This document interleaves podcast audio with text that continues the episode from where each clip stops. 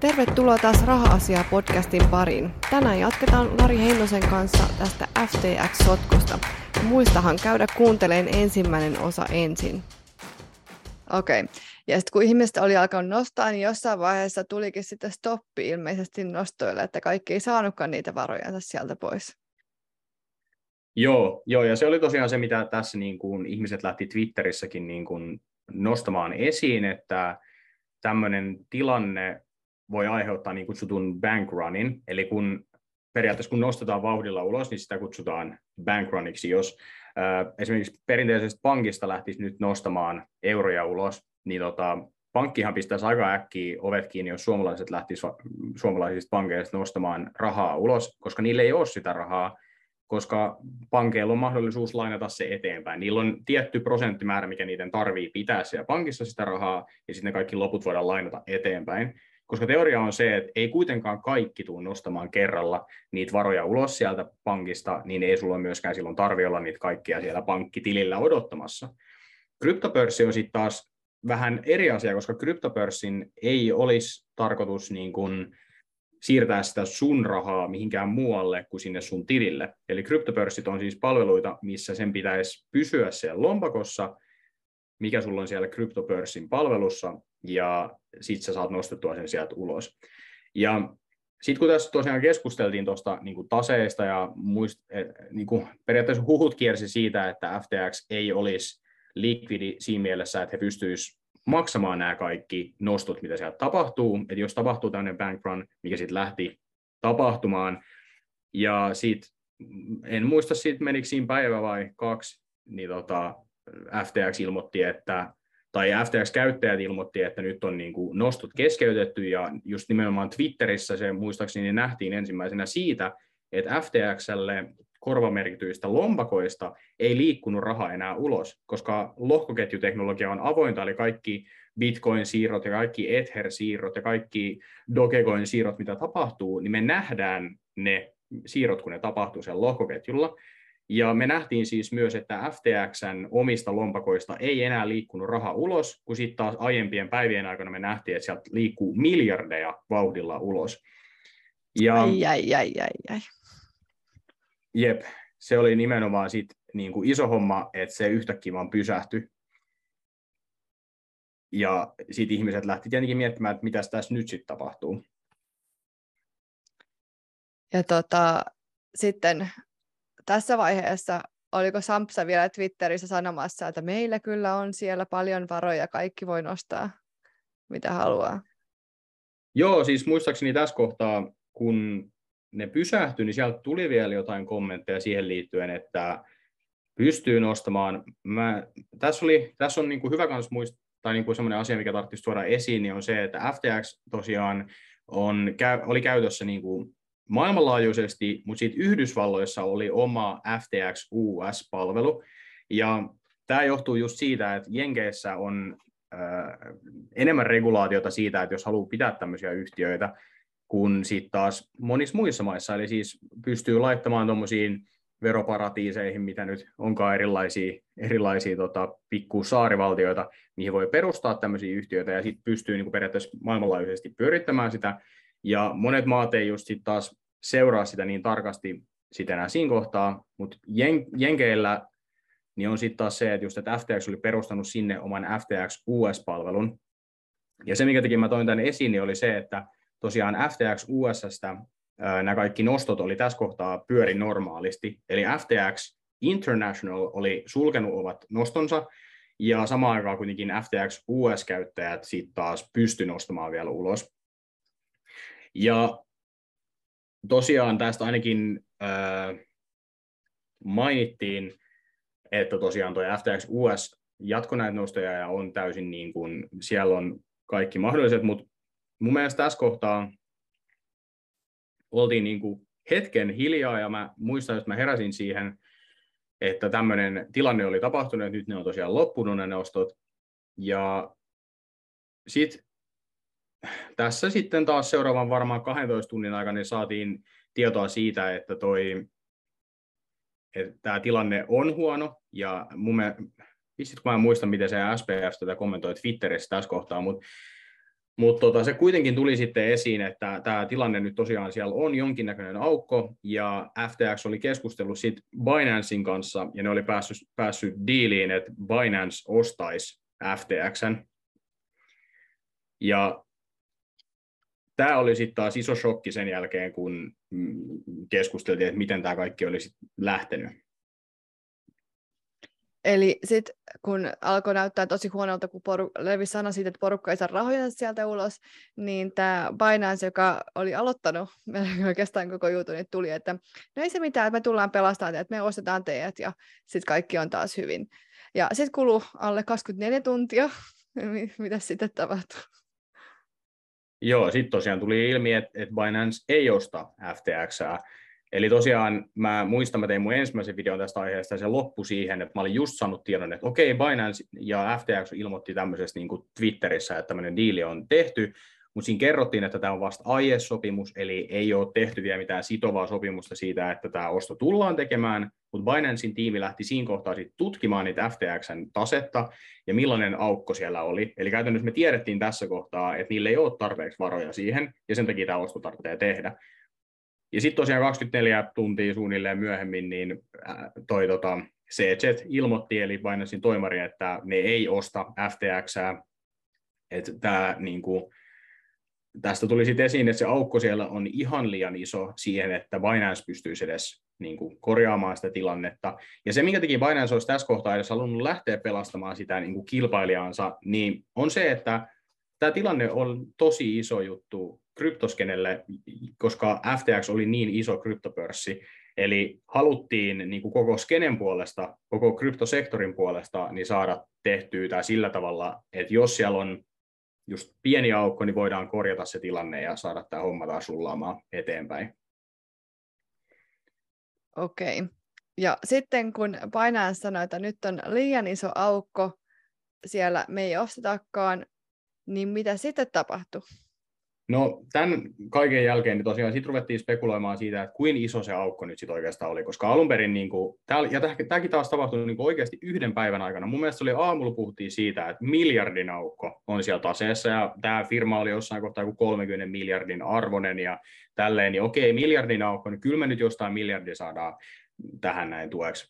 Sitten sit päivän mittaan se pikkuhiljaa vain nousi, se oli kolme miljardia ja neljä miljardia, ja sitten päivän päätteessä puhuttiin jo kahdeksasta miljardista dollarista, että olisi kahdeksan miljardia aukko taseessa, mikä meinaa sitä, että, että kahdeksan miljardia niiden asiakkaiden varoja on jossain, ei ole mitään tietoa, missä se on, ja mutta tässä kohtaa tämä oli siis kaikki vain spekulaatiota. Ei me tiedetty, mitä tapahtuu, koska mitään kommenttia tästä aiheesta ei enää saatu. Ei saatu ton jälkeen äm, enää niin kuin SPFltä, sit sen jälkeen kun ne oli kertonut, että tämä Binancein ostotarjous oli mennyt ohi, niin siinä sitten taas hetkeen mitään Twitterissä.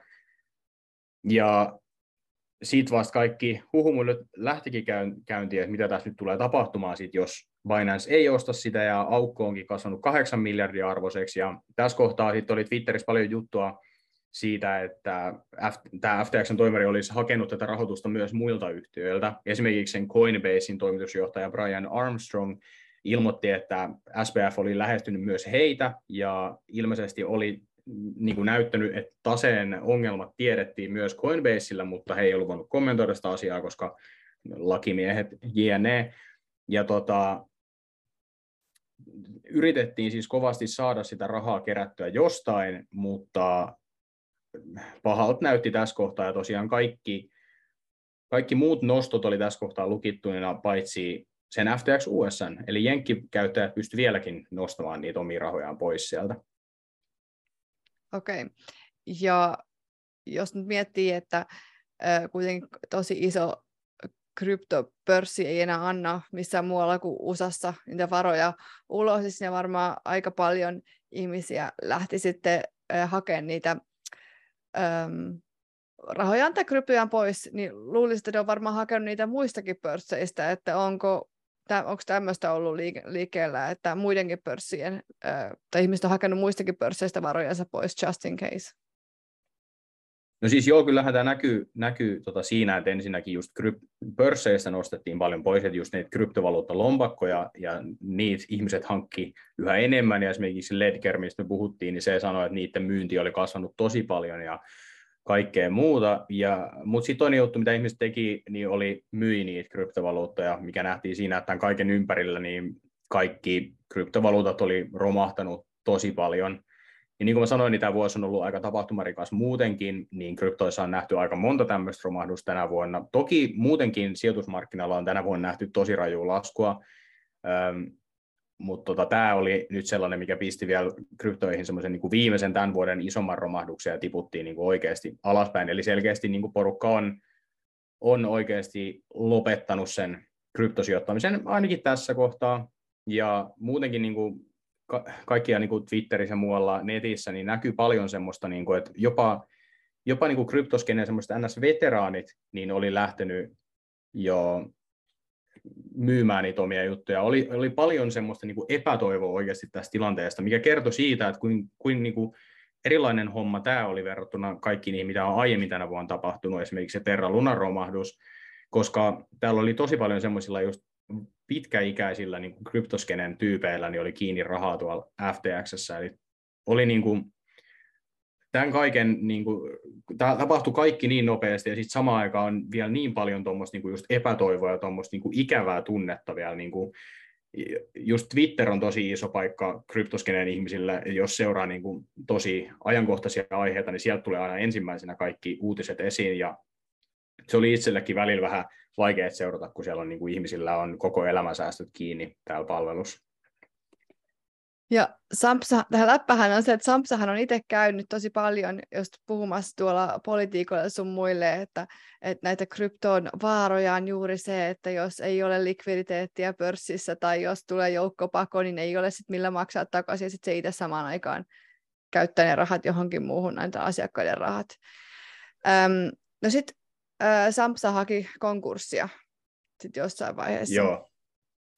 Joo, sitten oikeastaan niin kuin seuraava juttu, me ei oltu saatu mitään kommenttia siellä niin kuin SPFn suunnalta tämän Binance-diilin jälkeen. Siinä oli oikeasti niin kuin vähän isompi aukko, missä ei saatu mitään virallista tietoa, että mitä tulee tapahtumaan, mutta sitten tota tuli ilmoitus FTXn niin kuin omalta Twitter-tililtä, että tosiaan nyt on haettu nämä yhtiöt konkurssiin, ja sitten myös toi SPF mun mielestä kommentoi siinä kohtaa, että tosiaan tämä oli nyt itse asiassa en muista kommentoisi, koska sitten taas hän sanoi aiempana päivänä, ei kun joo, hän kommentoi vuorokautta ennen tätä, tai jotain tunteja ennen tätä, että, että tota toi FTX US on tosiaan, niin kuin siellä on kaikki toimii normaalisti ja ei mitään, ja siitä tota, muutama päivää myöhemmin tuli esiin tämä konkurssihakemus, ja konkurssiin on haettu myös FTX US, joka tämä toimari sanoi, että on täysin niin kuin maksukyvyllinen, ja voi olla, että se firma on täysin, niin kuin, siellä oli kaikki varat, mitä he voisivat jakaa, mutta tosiaan se oli nyt osana tätä konkurssi, konkurssihakemusta, mikä oli tehty. Ja tässä konkurssihakemuksessa oli FTXn, Alamedan ja FTX USN lisäksi myös joku 130 muuta yritystä. Eli tämä FTX oli siis ihan järkyttävän iso kasa erilaisia yrityksiä, niin kuin ympäri maailmaa oli pistetty erilaisia pikkuyrityksiä pystyyn, ja Ilmeisesti näiden lisäksi, mitkä haettiin konkurssiin, niin oli myös useampia, jotka ei nyt hakeutunut edes konkurssiin, eli on jollain tavalla varmaan vieläkin pystyssä, en tiedä mitä siellä nyt tapahtuu, mutta siis tota, tosiaan tehtiin tämmöinen hakemus, ja sen jälkeen myös sitten FTX US meni kiinni, tai sieltä ei pystynyt enää mitään nostamaan sen konkurssihakemuksen jälkeen, ja oli loppujenkin yhdysvaltalaisten asiakkaiden varat sitten kiinni siellä FTX USS. Ja nythän tämä on niin iso juttu, koska FTX on ollut niin iso tämmöinen pörssi ja niin moni on menettänyt niin paljon rahojansa. Mutta sanoit äsken, että äm, siellä oli paljon myös tämmöisiä isoja nimiä, jotka on menettänyt tosi paljon niiden varoja, niin miksi niillä ollut näissä kylmää tai ulkopuolisissa lompakoissa? Sehän on aina niin kuin kryptojen perussääntö, että, että pidä ne sun coinit ja bitcoinit sun muut niissä lompakoissa äläpörsseissä, niin miten tämmöiset isot nimetkin, jotka on kuitenkin perehtynyt asiaan, miksi niillä oli varoja siellä pörssissä? Se on hyvä kysymys. Siellä on varmasti osaltaan niin kuin jotkut on tradeajia, jotka käyttää sitä aktiivisesti sitä kryptovaluuttaa, milloin se on hyvä pitää siellä pörssissä, koska silloin sillä voidaan käydä aktiivisesti kauppaa ja ei joudu, ei joudu tekemään sitä siirtoa sieltä kylmäsäilöstä sinne pörssiin. Osa on varmasti ihan vaan sitä niin kuin uponnut täysin siihen, että, että no kyllä mä nyt tähän tekijään luotan. Että tänäkin vuonna, niin kuin sanottu, niin SBF on ollut paljon esillä siinä, että on just pelastanut noita muita, muita tota, konkurssiin meneviä tai ainakin yrittänyt pelastaa niitä ja just ollut semmoisena hahmona, niin siellä on varmasti niin kuin moni ihan vaan mennyt siihen uskomukseen, että kyllä SBF hoitaa tämän homman hyvin. Et tota, siinä on tietenkin on vaikea lähteä kenenkään henkilökohtaista tilannet, tilanne tota kommentoimaan, mutta on varmasti niin kuin tämmöisiä asioita ainakin, ainakin. ja sitten siellä on sen lisäksi just, ehkä niin kuin ikävin tässä oli myös se, että sen lisäksi, että siellä oli myös noita, noita tota, pienasiakkaita ja oli isoja noita Twitterissä, tai niin kuin noita tyyppejä, niin myös ne FTXn työntekijät, jotka joista varmasti suurin osa ei ole tiennyt tästä asiasta mitään, niin niidenkin iso osa niiden kryptovarallisuudesta ja jopa niin kuin niiden palkoista niin on tuolla FTXn palvelussa. Eli siis siellä oli moni työntekijä, jotka menetti myös niin niiden kaikki varallisuudet tässä, koska heitä oli ilmeisesti myös pyydetty isosti niin kuin siirtämään niitä varojaan tuonne FTX, ja ne oli niin kuin annettu siihen etuja, jos ne säilyttää niitä sieltä kaikkea mahdollista. Ja nyt äh, tähän liittyy siis niin paljon kaikkea, mitä me ehditä käymään läpi, mutta monet äh, tämmöiset financial influenceritkin on mainostanut tätä äh, FTX ja neuvonut vielä ihmisiä pitää rahojensa siellä eikä ottaa pois niitä sieltä. Ja, mutta ei, ole, ei mennä siihen muuten, muuten meillä tulee ihan liian pitkä jakso. Mutta viimeisin käännehän on nyt se, että Sampsa pidätettiin viime viikolla, mutta ennen kuin hän pidätettiin, niin hän kuitenkin an, hän ei mennyt täysin radiohiljaiseksi, vaan hän antoi useita haastatteluita. Ja mitä hän on sitten sanonut, että why, miksi hän on niin tehnyt, että mikä sillä on ollut puolustuksena tässä? Joo, no oikeastaan ennen kuin mä puhun siitä puolustuksesta, niin voisi nostaa esiin sen, mikä tässä oli niin kuin sitten, äh, minkälaisia huhuja tässä sitten liikkui sen jälkeen, kun tämä kaikki tapahtui, että miksi tämä tapahtui, mihin tämä kaikki raha oikein hävisi. Koska tässä oli sitten sitä, että just tämä Alameda ja FTX liittyi toisiinsa, niin puhuttiin siitä, että, että miten nyt ne FTXn varat on loppu, kun ei Alamedan kuitenkaan pitäisi olla, niille ei pitäisi olla mitään pääsyä FTXn varoihin. Ja sitten tässä tuli just juttuja tässä kaiken keskellä siitä, että tämä FTX olisi lainannut just tonne Alamedalle niitä varoja, ja ne olisi lainannut alun, äh, niin kuin, olisi lainannut alun perin omia varoja, mutta siitä olisi lainannut myös niiden asiakkaiden varoja, joita sitten taas FTX ei olisi pitänyt saada siirtää niiden omien sääntöjen mukaisesti. Eli FTX lupaa, että, lupaa siellä käyttäjäehdoissaan ainakin suurimmalle osalle käyttäjistä, että ne pitää niitä vaan hallussaan yhden suhde yhteen, eikä siis anna niitä mihinkään muualle käyttöön. Ja tästä oli sitten juttuja, että toi SPF olisi itse koodannut jonkun takaportin sinne niiden kirjanpitoon, minkä kautta hän olisi sitten voinut lainata sitä rahaa tuonne Alamedalle, ja sitten tähän liittyy tosi paljon kaikkea, että minkä takia se Alameda nyt tartti sitä rahaa, mutta lyhyesti sanottuna Alameda oli ilmeisesti hävinnyt kevään romahduksissa ja jopa sitä ennen paljon omia varojaan, ja niillä oli paljon lainoja, mitä sitten taas lähdettiin myös kevään romahduksissa niiden lainaajien toimesta niin kuin likvidoimaan tai haluttiin ne takas, ne rahat, ihan vain testinä monet myös lähti tekemään sitä. Ja tässä kohtaa Alameda oli sitten suoraan sanottuna kuseessa, kuseessa että tota, ei niillä ole niitä varoja, ja sen takia SBF olisi sitten lähtenyt tukemaan sitä Alamedaa siirtämällä sieltä tämmöisen piilotetun takaportin kautta sitä rahaa sinne Alamedalle. Ja tosiaan tämä on nyt semmoinen niin kuin periaatteessa paras arvaus siitä, mitä on tapahtunut. Ei vieläkään ole mitään faktatietoa, mitä oikeasti on tapahtunut, mutta tosiaan sen konkurssin jälkeen ja kaikkien asioiden jälkeen, mitkä tässä on nyt sitten tapahtunut, niin ennen tota pidätystä, ennen kuin SPF pidätettiin, niin Sam Bankman-Fried piti kunnon lehdistä kiertueen. Ja hän oli oikeasti, niin kuin, oliko se New York Timesin ää, tämmöisessä niin kuin konferenssissa puhumassa videopuhelun, videopuhelun välityksellä ja piti muunkin tuommoisen niin kuin videohaastattelun. Sitten hän oli useammassa Twitter Spaces keskustelussa keskustelemassa tästä aiheesta. Ja suurin homma, mitä sieltä nyt tuli esiin, niin oli se, että SBF vaan pyyteli anteeksi sitä, että anteeksi, että mä oon tehnyt tämmöisen suuren niin kuin mokan, että mä oon, on, niin kuin, en ole seurannut tarpeeksi tarkasti, että mitä näissä yhtiöissä on tapahtunut, ja siellä on ilmeisesti, ollaan niin kuin lainattu enemmän kuin mitä, mitä mä kuvittelin, että meillä, niin kuin ollaan lainattu enemmän kuin mitä meillä olisi ollut varaa, ja se johtuu siitä, että mä olin vahingossa kirjannut tänne kirjanpitoon väärin nämä kaikki tiedot, mitä että paljonko meillä on oikeastaan vaikka rahaa tai sitten siellä on myös velkavipuu pysty käyttämään FTXn palvelussa, niin kuin käyttäjät pysty käyttämään, ottamaan lainaa FTXltä niihin tradeihin, niin sitten ne oli katsonut väärin näitä, tätä velkaa, että paljonko niillä asiakkaat on ottanut sitä velkaa. Ja hän siis on sanonut, että tämä on kaikki vaan tämmöistä, niin kuin, että vitsit, mä olin, mä olin tota, typerä ja tein, tein typerän virheen, ja ei niin kuin ole ole todellakaan ottanut mitään vastuuta siitä, että olisi tehnyt mitään niin kuin, Väärin. semmoista väärää siinä. Ni, niin. Eli se on, sori, mä en tiennyt, että tämmöistä on tapahtumassa. Mut, äh, Joo, ja ni- niin sehän on kuitenkin twiittaillutkin vielä äh, silloin, kun se varmasti on tiennyt, että, että niitä varoja ei enää ole, niin on twiittaillut, että kyllä meillä on kaikki varat vielä jäljellä, eikö se tähänkään ole sanonut mitään, onko silloinkin että en mä tiennyt, että meillä ei ollut niitä varoja?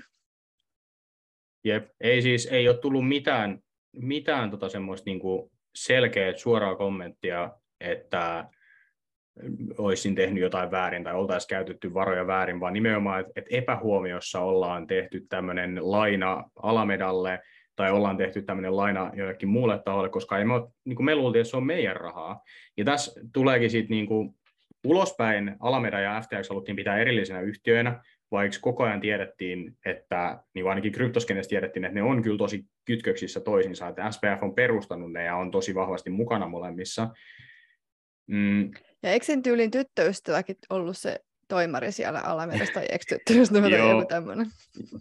Joo, siis tuohon liittyy myös se, niin se, vissiin se sisäpiiri siinä FTXssä, niin oli ainakin huhujen mukaan siellä on ollut sitten taas, että olisi ollut niin kuin useampi ihminen olisi ollut keskenään yhdessä, ja tosiaan tämä Caroline Ellison on jossain kohtaa ainakin ollut tämän Sampsan kanssa parisuhteessa, mutta ei ole enää tässä kohtaa, ja Ainakaan varmaan Karolle ja Sampsalle on varmaan tullut vähän erimielisyyksiä tässä viime viikkojen aikana, jos ei muuta, jos ei aikaisemmin. Jep, joo, ja siis kun tässä on niin paljon ka- kaikkea, mikä on niin kuin liikkunut, ja mä, mäkin just tein tästä niin kuin kaksi semmoista selkeämpää videoa silloin, kun tämä kaikki tapahtui, että miten tämä niin kuin eteni tämä kaikki, ja just siinä seurasin ajankohtaisesti, mutta sitten kolmannen videon kohdalla mä itse niin kuin yritin vaan keräillä vähän ajatuksia ympärinsä, koska tämä rupesi leviämään käsi ihan totaalisesti tämä koko homma silleen niin kuin, tuli juttua täältä ja juttua tuolta, mutta tosiaan nyt Yhdysvaltain Yhdysvallat on, on tota asettanut syytteitä SBF kohtaan ja SBF on nyt pidätetty ja on pidätettynä siellä Bahamalla. Ja just tämä oli, niinku, oli myös asia, mitä odotettiin pitkään. Ihmiset ihmettelivät, että minkä takia Yhdysvallat ei ole tehnyt mitään. Sam Bankman-Fried on siellä omassa lukaalissaan silloin semmoinen kunnon kattohuoneisto, parinkymmenen miljoonan kattohuoneisto, mikä tota, missä hän asusteli ja ilmeisesti hänen vanhempansa, jotka on muuten molemmat ää, tota, lakiprofessoreita, niin ää, lensi sinne Bahamalle ja hengaili siellä poikansa kanssa – mutta tosiaan nyt sitten kun oli saatu vihdoin sit viralliset syytteet Yhdysvaltain syyttäjävirastolta, niin sitten Bahaman viranomaiset oli ottanut, ottanut hänet kiinni ja vienyt säilöön. No, tämä kuitenkaan ei ollut ensimmäinen kerta, kun kryptopörssi kaatuu. Eli näitä on nyt ollut. Niin äh, tavallaan, onko tämä sitten aika, mistä voi tietää, että joku kryptopörssi, mitä mä käytän, ei tule kaatua. Mistä mä tiedän, mitä varoja niillä on?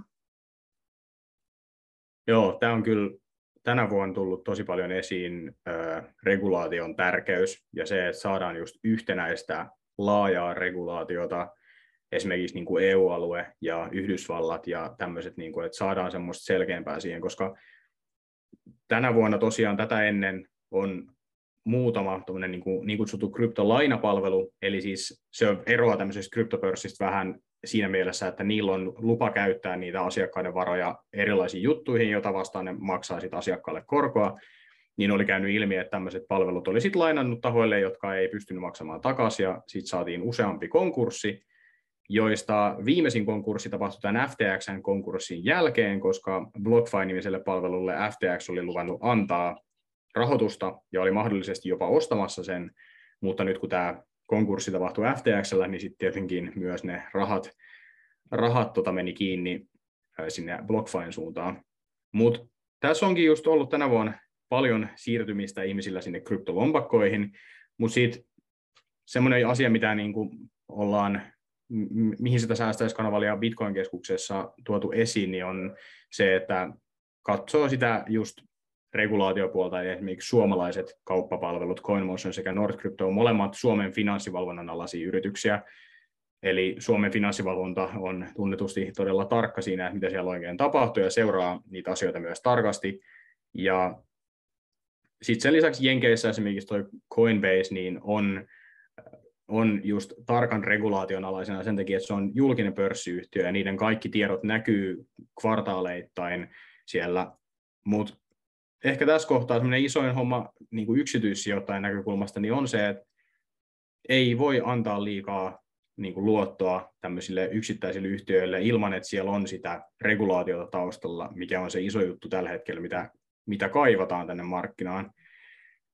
Et, kaivataan sitä, että saadaan niin kuin selkeitä sääntöjä siitä, mitä saa ja mitä ei saa tehdä, ja jotta saataisiin sitä niin kuin, just tuota kirjanpitopuolta ja tuommoista puolta niin myös tuotu julkiseksi, jotta asiakkaalla olisi edes joku mahdollisuus selvittää sitä, että miten tällä yhtiöllä menee. Ja Mut tota, just... jatka vaan. Ei, mutta oli vaan sanomassa sitä, että, että just että on helppo kuitenkin niin kuin tälleen suomalaisena, niin kun tietää kuin tarkasti täälläkin niin kuin, äh, seurataan kaiken näköisiä asioita, niin on, on niin kuin helppo luottaa Suomen finanssivalvontaa ja siihen finanssivalvonnan alaisiin yrityksiin, joissa on myös tosi ammattitaitoiset ja avoimet tiimit, että sitä, mitä siellä tapahtuu. Onko nyt sitten mitään keinoa tai kannattaisiko nyt vaan unohtaa kaikki kryptot, ettei niitä vahingossakaan menetä? Vai onko nyt enää turvallista tapaa omistaa kryptoja? Ei todellakaan kannata unohtaa. Tässä kuitenkin niin kuin kaiken ympärillä on taas huudeltu hirveästi, että kryptovaluutat kuolee ja tämä on niin kuin kryptovaluuttojen loppu. Tämä yhden yhtiön romahdus, mikä tuntuu hassulta, koska eihän niin kuin esimerkiksi Bitcoinissa tai Etherissä, mitkä on isoimmat kryptovaluutat, niin ei niissä ole tapahtunut mitään muutosta tässä ympärillä. Ne on toiminut täydellisesti just sillä tavalla, kun on suunniteltu, mutta ongelmana nyt vaan on ollut tämmöinen taho, joka on käyttänyt sitä omaa valtaansa väärin, valehdellut, ja ihmiset on menettänyt siinä rahaa. Ja niin kuin me ollaan puhuttu niistä kryptovaluuttalompakoista, niin se on turvallinen paikka säilyttää niitä varoja. Siinä joutuu itse ottamaan vastuuta enemmän siitä omasta niin kuin kryptovaluuttojen säilyttämisestä, mutta siinä kohtaa sä oot se, joka hallinnoi sitä, eikä kukaan muu taho. Sun ei tarvitse luottaa niihin muihin tahoihin, kun sun tarvii luottaa vaan siihen, että sä pidät itse ne kaikki, kaikki niin kuin tarvittavat asiat hallussa. Eli jos sulla on ne tässä ulkoisessa lompakossa, niin ainoa joka voi ne varastaa, ei ole mikään yritys, vaan jos joku tulee ja varastaa ne sun salasanat, jos ne on sulla vaikka kirjoitettuna johonkin paperille jossain pöydän päällä. Joo, joo siis ain, niiden, niiden tota, tunnussanojen avulla pystyy tosiaan sit varastamaan ne, ja sen takia on tosi tärkeää, että ne kirjoitetaan semmoiseen talteen, että niitä esimerkiksi, esimerkiksi voi verkkorikolliset varastaa jostain Google Driveista tai jostain muistiinpanoista, vaan että tosiaan ne on jossain fyysisesti, mistä niitä ei niin kuin muut löydä, mutta siinä tapauksessa just ei ole mitään tahoa siellä, mikä säilyttäisi niitä, vaan sulla on periaatteessa vaan ne kaikki kryptovaluutat on siellä lohkoketjulla, ja sulla on ne avaimet, minkä avulla sä voit siirtää ne sieltä johonkin muuhun palveluun, jos sä haluat vaikka siirtää ne johonkin. Eli siinä kohtaa ei ole mitään, mitään yritystä tai mitään tahoa, joka, joka muu voisi hallinnoida niitä kuin sä itse. Mutta sitten mä haluan myös sanoa, että, että kyllä nämä suomalaiset finanssivalvonnan alaiset yhtiöt on sellaisia, että mä esimerkiksi itse olen säilyttänyt CoinMotionissa ja mulla on myös Nordcryptossa pieni osa, niin olen säilyttänyt niissä ihan turvalli, niin kuin, turvallisin mielin itse, koska on tarkkaa regulaatiota. Ja tota, mutta se on myös sellainen asia, mitä, mitä tota, tässä on monet jo pidempään sanonut, niin on myös se, että hajauttaa niitä omistuksia, koska meillä on mahdollisuus pitää niitä useammassa paikassa, mitä esimerkiksi osakkeiden kanssa ei ole. Meillä on mahdollisuus siir- siirrellä niitä osakkeita, niin ei ole vaikeaa pitää niitä kryptovaluuttoja sitten taas myöskään useammassa palvelussa, jotta pienentää sitä riskiä, että jotain voi tapahtua. Eli tässä kylmälompakosta ehkä vielä sen verran, että jos lukkaat sen sun kylmälompakon, niin eihän sekä tavallaan haittaa, kuin jos sulla on vaan ne sun salasanat jossain tai ne sanat, mitä siihen tarvitaan. Joo, joo, jos sulla on siis se esimerkiksi Ledgerin sellainen tikku, niin jos sä hävität sen tikun, niin ensinnäkin sillä tikulla kukaan ei tee mitään, jos ei niillä ole niitä sun tunnussanoja. Ja sitten taas, ähm, jos sä tilaat vain uuden Ledgerin tikun, niin sä voit siihen lisätä sen sun lompakon niiden tunnussanojen avulla. Ja sama on, jos sulla on jossain kännykässä esimerkiksi se sovellus tai jotain muuta, kännykkä menee rikki, niin sä voit ladata sen sovelluksen uuteen kännykkään tai jotain muuta samanlaista. Tai jos joku unohtaisi Ledgerinsä PIN-koodin, niin helposti pystyy sitten resettaa sen koko jutun. Miksi Joo, siinä on myös... tässä pöydällä? siinä on myös toinen asia, sit jos on noita kryptolompakoita, niin niihin liittyy sen lisäksi myös usein muita koodeja, joita täytyy muistaa. On, on kuullut puhuttamatta jollekin on käynyt Mutta se on joo. hyvä, että sitten tunnussanat on kuitenkin ta- tallessa. Joo, niin tunnussanat on ollut tällä henkilöllä tallessa, mutta ei tämä PIN-koodi, tämä hmm. nimellä mainitsematta henkilöllä. Mutta että tiedän tältä henkilöltä, että se on helppo resettää se koko juttu niillä niiden tunnussanojen avulla. Tota, joo, ähm, aika monen sotku siis, ja mitä sä luulet, että mitä tämä nyt tarkoittaa kryptoille tulevaisuudessa, lähitulevaisuudessa ainakin? Että aika monen lomma kuitenkin ollut, varsinkin sen takia, että monet ihmiset, jotka ei ole niin perehtynyt tähän kryptoskeneen, niin kryptoskeneen niin ei välttämättä ymmärrä sitä, että, että ähm, pörssin kaatuminen ei suoranaisesti liity esim. bitcoiniin yhtään mitenkään. Niin tämä on, jos ei tätä tavallaan yhteyttä ymmärrä, niin voi ajatella, että nyt kaikki kryptot on ihan, että niihin ei voi luottaa ja kaikki rahat menetetään. Että taas tuli tämmöinen todiste siitä, että kryptoissa ei voi luottaa niihin. Joo, tämä on kyllä niin kuin tosi, tämä on asia, mitä mä itse nyt mietiskellyt tässä viimeisen, nyt tässä on jo yli ku, kuukausi sitten, kun tämä kaikki tapahtui, niin just tämän viimeisimmän romahduksen jälkeen, niin mulla on ollut itsellä paljon pohdintaa siitä, että millaista just niin kuin luottamus pulaa tämä luo nämä kaikki romahdukset tänä vuonna niin koko niin kuin sektoriin ja miten niin kuin iso lommo tämä oikeasti on. Ja on pohtinut just sitä, että miten se niin kuin, miten yksi, yksi, yksittäisellä henkilöllä olisi just mahdollisuus miettiä näitä asioita. Ja mä en ole suoraan, tai suoraan sanottuna niin löytänyt vielä vastauksia näihin mun kysymyksiin, että tämä tosiaan on kehittyvä asia, mikä tapahtuu koko ajan. Mutta ehdottomasti mä tiedän sen, että tämä tulee näkymään krypto, kryptojen hinnoissa jonkin aikaa, ennen kuin sinne oikeasti löytyy taas ostajia, jotka ymmärtää sen, että tämä ei ole tosiaan vaikuttanut niihin kryptoprojekteihin mitenkään, paitsi niihin kryptoprojekteihin, mitkä liittyy näihin kaatuneisiin kryptopalveluihin tietenkin, niin kuin siihen FTT-tokeniin, mutta siinä tulee menemään aikaa. Sen, sen lisäksi tietty tässä kohtaa on myös makrotalouden tilanne on vaikea, mikä teki muuten sijoitusmarkkinallakin menee huonosti, niin en näe, että kryptoskeneen tulee myöskään heräämään elo ennen kuin myös muu sijoitusmarkkina lähtee taas nousuun, mutta kyllä niin kuin tässäkin kohtaa, just mitä itsekin tuon esiin näistä liittyvistä asioista, niin kyllä yhä useampi ihminen näitä osaa eritellä näitä tapahtumia siellä markkinalla, ja mitä enemmän näistä asioista keskustellaan, niin kuin tässäkin podcastissa on yritetty tuoda vah- paljon esiin niin kuin tätä vaikeaa tilannetta, mikä on tapahtunut, vaikea selkosta tilannetta, niin kyllä siellä sitten pikkuhiljaa se porukka kasvaa, joka ymmärtää näistä asioista ja ymmärtää, että tämmöiset yksittäiset jutut ei ole niin kuin koko kryptoskenen loppu. Ja mä oon miettinyt itse sitä, että vaikka mä itse uskoisin esimerkiksi Bitcoiniin ja vaikka monet ihmiset siihen uskoisivat, niin riittääkö se, jos on vielä enemmän ihmisiä, jotka ei usko mihinkään kryptoon sen takia, että ne nyt vaan ei usko kryptoon, koska on ollut niin paljon näitä ikäviä sattumia, niin tavallaan vaikka Bitcoinillakin esimerkiksi ei olisi mitään ongelmaa ja se toimii niin kuin pitäisi, niin riittääkö se pitämään Bitcoinia ja kasvattaa se tulevaisuudessa, jos niin moni ihminen, vaikka olisikin sitten eri tai väärin perustein, niin ei luota siihen, koska kaikkihan kuitenkin perustuu siihen luottamukseen. Jep, mutta se on tota, just mitä enemmän tuodaan esiin sitä, että miten hyvin just joku Bitcoin on toiminut kaiken tämän läpi, niin sitä enemmän saadaan sitä luottamusta. Et, et esimerkiksi niin kuin meillä länsimaissa niin on helppo olla silleen, että Bitcoin on ihan turha vaikka niin kuin valuuttana. Eihän me haluta käyttää tämmöistä valuuttaa, mikä arvo on tippunut tänä vuonna 60 prosenttia. Mutta sitten kun mietitään jotain semmoista valuuttaa, minkä arvo on tippunut tänä vuonna käytännössä nollaan, mikä on ihan reaali, niin kuin realistista jossain, okei, en tiedä nollaa, mutta kuitenkin niin kuin tosi, tosi rajosti alaspäin, tai sen käyttäminen on ihan mahdotonta, niin tää, tästä tulee ihan eri tavalla niin kuin eri, erilainen asia. Ja just se, että kun, kun sitä, just tämä luottamus, luottamus on niin kuin vaikea asia pohtia sitä, että, että niin kuin meillä on vahva luottamus siihen, että meidän rahajärjestelmä toimii, koska se toimii.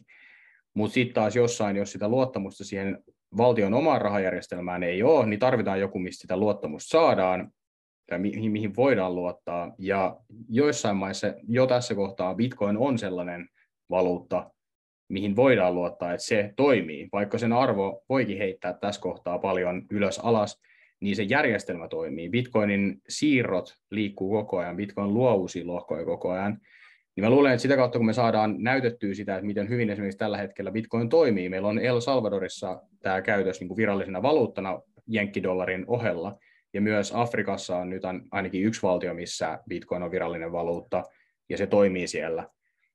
Ja just nimenomaan se järjestelmä toimii, eli Bitcoinin verkko pyörii koko ajan, ne siirrot etenee koko ajan. Niin kyllä mä luulen, me saadaan tuotua sitä vaan niin kuin tarpeeksi esiin, että kuinka paljon siitä on oikeasti hyötyä siitä, että kun se toimii, ja saadaan ihmiset ymmärtämään, että, että tämmöiset yksittäiset tapaukset ei liity siihen itse valuuttaan. No näihin sanoihin ja näihin tunnelmiin me voidaan päättää tämä jakso. Mä annan aina kaikille vieraille vielä mahdollisuuden mainostaa jotain tai sanoa jotain, että sana on ihan vapaa. Olisiko sinulla jotain, mitä sä haluaisit vielä mainostaa tai sanoa tähän loppuun?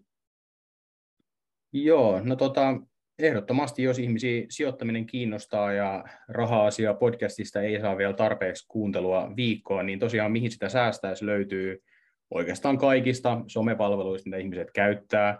YouTubessa tulee tosiaan pitkää sisältöä, pitkää videosisältöä, useita videoita viikossa. Ja sitten jos sen lisäksi, jos tykkää katsoa mieluummin TikTokia tai muita tämmöisiä, niin niissäkin on tosi aktiivinen ja tulee uutta sisältöä koko ajan. Ja iso juttu, mitä mä haluaisin saada lisää mun yleisöltä, niin on se, että mä saisin enemmän kyselyitä erilaisiin ö, videoaiheisiin liittyen. Eli just, että mä oon kuitenkin vain yksittäinen henkilö, joka täällä tekee näitä asioita, niin kuin sanottu, niin puhuu niistä asioista, mitkä mua kiinnostaa, mutta olisi tosi kiva saada ihmisiltä paljon niin kuin viestejä siitä, että mikä on sellainen asia, mikä itseä pohdituttaa. Moniin asioihin mulla löytyy jo videoita sieltä YouTubesta, mutta sitten olisi kiva kuitenkin saada uusia juttuja, mitä itsekin pääsisi tuomaan esiin. Ja mä pistän noihin kaikille sun kanaville linkit show notesiin ja vielä näihin sun FTX-videoihin, jos äh, aihe kiinnostaa vielä lisää, niin sieltä löytyy hyvää aihetta. Ja se muutenkin, nyt kun tässä vielä ehkä tulee varmaan jotain käänteitä, niin ainakin sulta löytyy sitten tota, ajankohtaista tietoa tähän liittyen. Joo, joo, uusia videoita tulee tosiaan, niin kuin sanoin, niin tämä asia on tosi sekava, ja jos haluaa just semmoista vähän selkeämpää rakennetta siihen, mitä nyt on tapahtunut, niin ehdottomasti kannattaa kurvata ne videot. Hyvä. Hei kiitos Lari tosi paljon tästä vierailusta tähän Raha-asiaa podcastiin. Kiitos paljon, että pääsin vieraaksi. Oli oikein mukavaa keskustella.